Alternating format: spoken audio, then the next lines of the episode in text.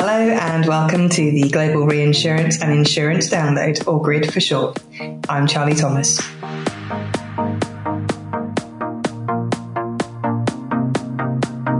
The Grid is a podcast powered by Eames Partnership, in which some of the world's top insurance and reinsurance executives discuss the secrets of their success. In this episode, our focus is on leadership. Words like you're getting the best out of me are the sorts of things that leaders always like to hear from their teams. You have to get good at delegation. And I would say early on, I struggled with that. I like giving people who are new to the business a lot of responsibility and ownership. We ask our panel how easy they find delegation, what methods they use to ensure they receive useful feedback on their management, and what effective leadership means to them.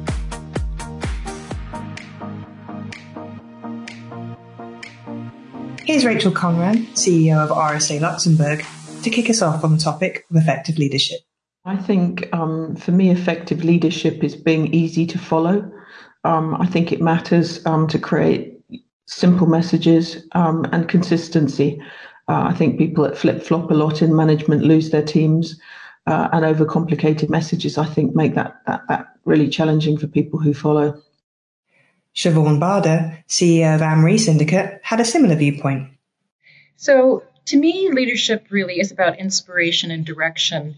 And the concept of leadership is really about the leader creating a vision for the company and then executing that vision. Often, true leadership to me um, is demonstrated really when times are tough and you have to dig in and grit your teeth and carry on and pursue your own agenda relative to other individuals. And I've experienced that in my life. I experienced that when we started AmRe. I had a very specific idea about what I wanted to execute and bring to fruition. And I think that is really what leadership is about. It's about understanding where you want to go and being driven to do it. Many of our executives talked about the importance of culture and how effective leaders use that to inspire both their staff and their customers. Here's Steve Arora, Axis Re CEO. I think at its highest level, it's the combination of delivering results, but also creating a great experience for people. When I say people, I include your client base, but also um, your colleagues. So performance culture and human culture. And I think if you take just the performance culture aspect, accountability, discipline, an obsession for success, but just generally trying to make an impact and have progress. And then on the other side, you know, creating a great experience for people is all about a human culture. Um, and to me and, and to us, it means, you know, how do you define a purpose that people can rally around? How do you create sense of belonging and just a, a culture where people feel valued on a day to day basis? So I think I would say those are the two things that I value the most and have defined me um, as both an employee and a leader. And then, of course, there are other things. I mean, listening is really important, adapting is really important, um, providing clear direction when it's necessary, and just that general application of rigor and execution to make sure that you push progress. For Vantage CEO Greg Hendrick, Effective leadership is something that has evolved over the past 20 years, moving from a more dictatorial stance to one that empowers teams instead. I've been a big proponent, having lived and worked in an environment where the servant leadership model has been the most effective, particularly around the types of firms that you need to run in insurance and reinsurance. That quite simply is a belief that the modern technology driven world and the younger generation responds much better to a, a, leadership style that is supportive of everyone and not the typical hierarchical classic pyramid structure where there's a CEO at the top and then layers and layers of people. Um, for me, it's all about how am I being able to unlock the capacity of my team and the capacity of their teams to be able to do greater things. And I think that plays well into the modern era, and particularly around, as I said, the technology and the, and the younger generation. Maamoun Rajeh, CEO of Arch Re, agrees. I think for me, effectiveness is you know manifests in high engagement levels, um, teams that are empowered to make decisions, teams that understand you know the vision of the company and you know why we're doing what we're doing. Um, words like "you're getting the best out of me" are the sorts of things that leaders always like to hear from their teams, and um, and and and those sorts of things tell you today that you you know you are being effective leading your team and and and giving them a clear you know vision and mandate to to execute on. Collaboration is high on the list for Karen Graves, Inigo COO too, along with the ability to really listen to what your colleagues are telling you. I wish I'd something I'd learned to do earlier is to listen more effectively because I think it's a really important quality. Yeah, I love it. um, I do. I do. Why, why surround yourself with really good people, great talent that you go to the to the bother of finding that you want to come and work with you on various things. Um, you know, if you surround yourself with good people um, and you have plans for them and ambitions for them, and you can see qualities about them, why wouldn't you give them that opportunity? But that does link back to being an effective leader, um, in that you you are there you are there supporting them uh, and not just passing a buck.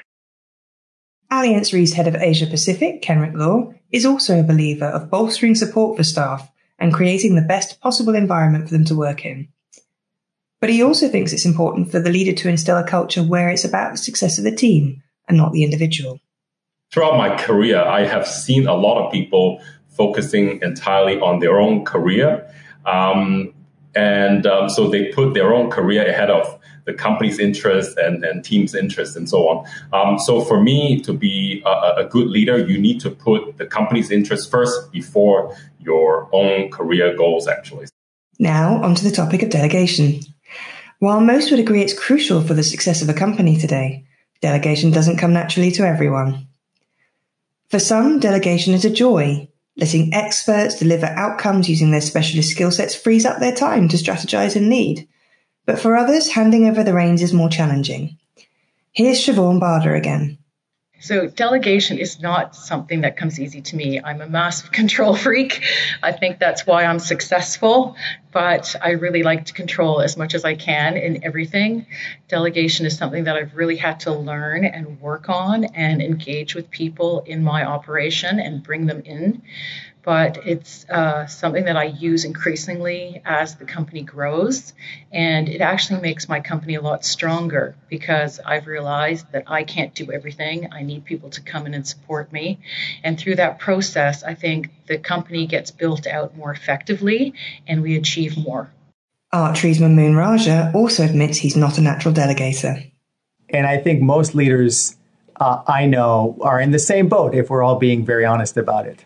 Um, because really, you know, what got us here is generally is tangible successes. You know, you're on the front lines, you're taking charge, you're carrying your team forward, you're achieving success. It's action orientated.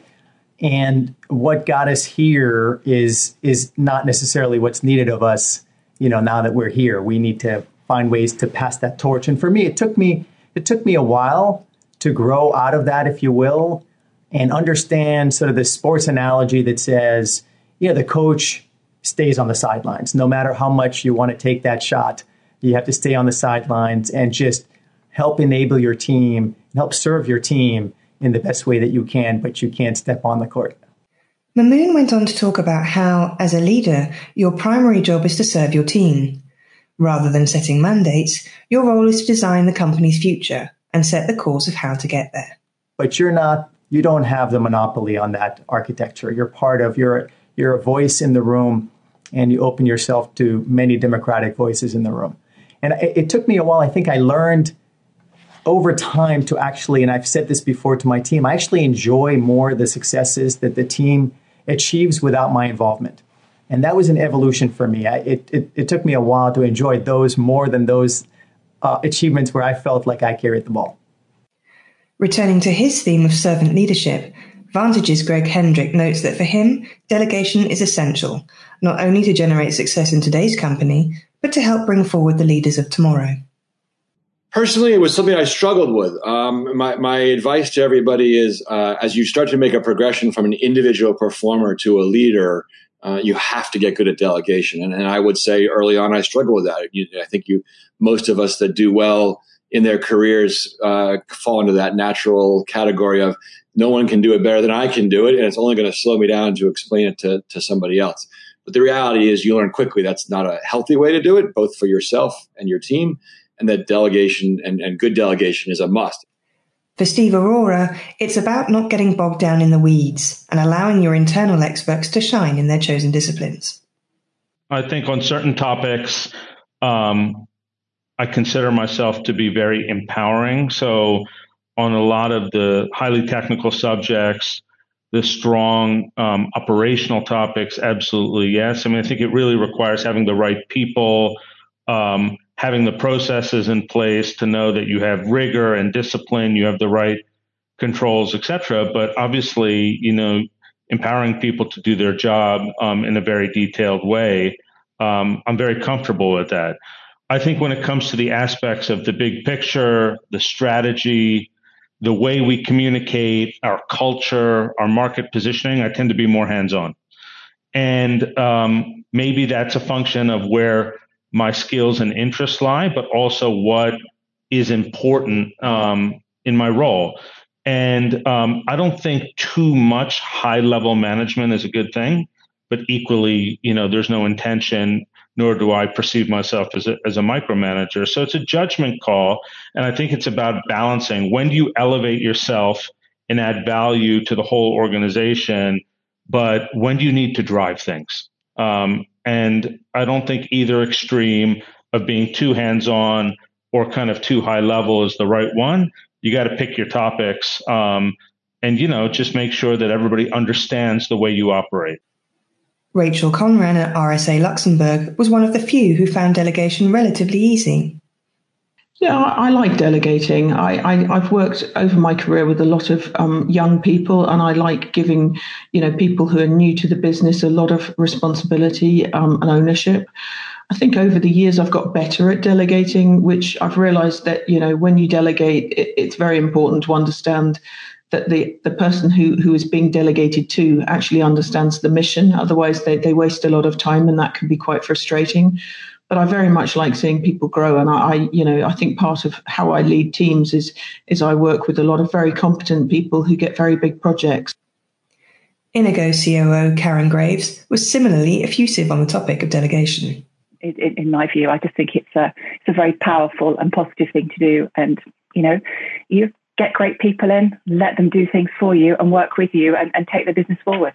So yeah, I love delegating. For Kenrick Law at Allianz Re, the key driver of successful delegation is to truly trust those you are delegating to. The more important thing is um, trust, um, which I found even more important as a leader because um, you can delegate whatever you want, but if you don't trust your, your team, and ultimately you still have to come back and, and, and check and, and, and um, you know, checking on everything. So um, to me, trust is even more important than uh, delegating your tasks. Finally, we wanted to understand how the leaders of today's insurance and reinsurance companies seek and obtain feedback. Here's Maamoun Rajeh again. We do periodically some more formal 360 type evaluations for all of our leaders. But I think nothing beats that constant feedback that you get daily from, from speaking to your team and and our team is very open. We're, we're very open with one another, and, and, they're not shy from calling each other out. And, and I'm no exception to that. Um, and I think that's healthy. And, and if you engender that in your team, you benefit daily from those uh, from those feedback loops and and the appreciation that um, you know again you're a democratic people have a democratic voice around you. Uh, you're one of those voices, and and and having that framework, I think, trumps it all.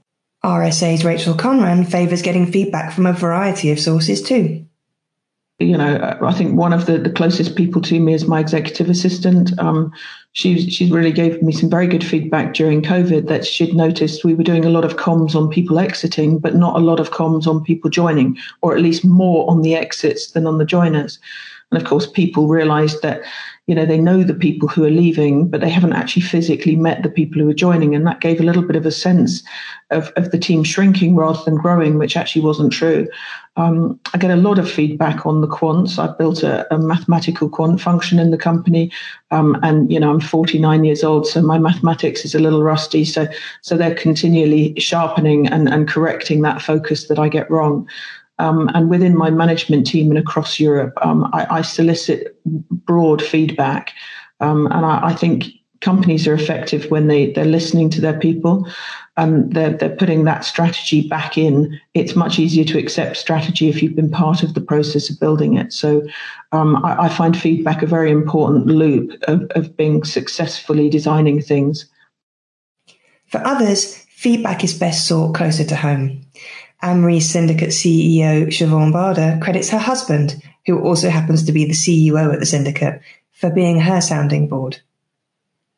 I really trust his counsel and advice, and I think that that is special. We work as a team, so we have complementary strengths. I trust his advice. I think that that's often very important because he gives me really generally unbiased advice, and that helps me in terms of my ability to lead. It also helps in terms of our strategic direction within the company because we work for ourselves and we work all the time. But uh, it's very unique that you can actually have somebody as a sounding board and then continue to use that advice and continue to grow and build within the company dynamic. Axis Re Steve Arora spoke about the importance of recognizing as a leader when you don't ask for feedback. I think it's an art to know when not to ask for feedback because you need to at times have conviction in what you're doing. And leadership doesn't always come with a 100% approval rating, and it can be tough uh, to drive things that are unpopular. He also spoke about the value of reverse mentoring.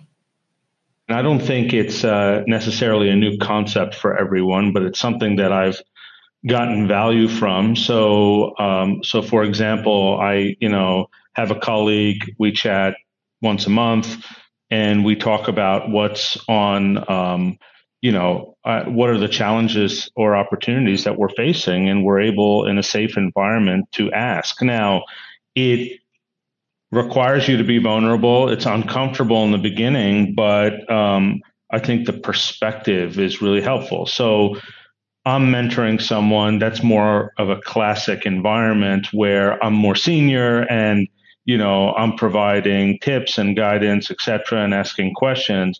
But it's the other way around, where that colleague in the in in the organization is you know perceived to be more junior, but has a completely different perspective maybe than I do on some of the actions that I'm driving, the way I'm communicating, um, and, and, just some general advice. And I think we both get a lot of value out of the situation. And, you know, it's something that I would encourage everyone to consider. And it's different. Um, again, it requires a little bit of courage on both sides. Obviously, requires some confidentiality and trust, but I think with the right people, uh, there's more benefit than cost. Inigo's Karen Graves also feels that receiving meaningful feedback made her better at giving it to others. You know, it took me a long time to get to that point to feel comfortable about taking feedback. Um, but it's also made me um, a much better giver of feedback, I think, as well, um, and, and, how you give that feedback um, from a leadership perspective. Again, you know, it doesn't matter how big your team is, where you are in a company, how you give feedback to people um, one that you know, it's, it's an important message to give. And it's always, I think, while you might have certain messages to give, it has to be done in a way that is entirely open and straightforward, but also supportive to help people um, and your colleagues sort of take the next step in their career paths or, or whatever it might be. Vantage's Greg Hendrick, meanwhile, has a three pronged approach when it comes to feedback. My, my mechanisms kind of come in three parts.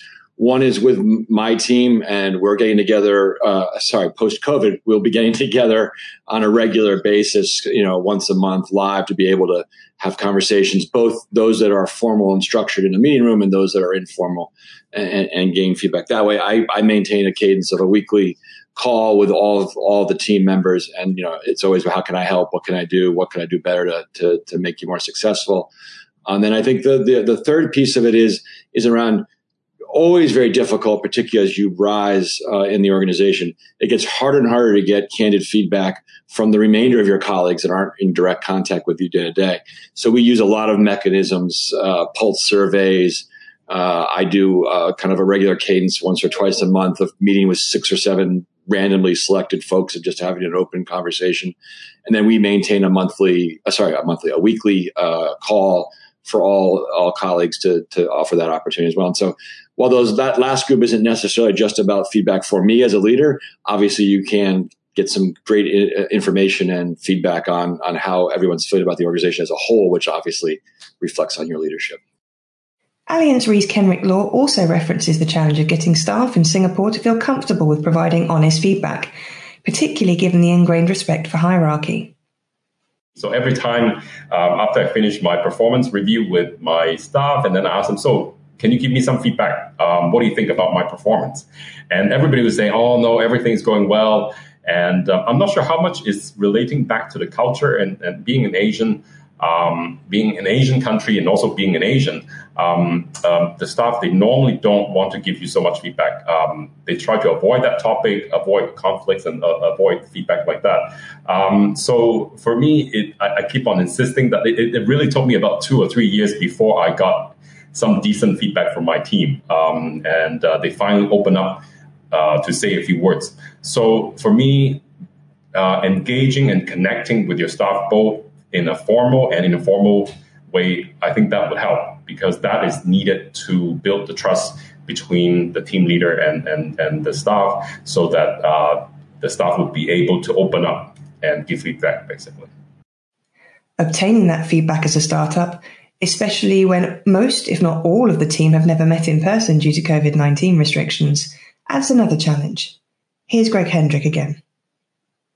So we started, we launched in October. Uh, I still haven't met my general counsel live. So th- th- I had my first live meeting with our head of ops and tech uh, yesterday for lunch. So there is definitely a, a, challenge here that we are very cognizant of. It is harder to to get that feedback, but those smaller groups are what I think unlock a lot of it. When you can get, you know, I think the all hands are important so that everyone hears the big themes in, in, in one fell swoop together the same way. But then as you try to get deeper feedback, you're more drilling into smaller groups. Um, and that's helped. That's all we've got time for on today's episode. My thanks to all of our participants today. If you enjoyed it, please subscribe and share with your friends and colleagues. In our next episode, we consider how to win the war for talent while ensuring you retain your top performers. Thanks for listening.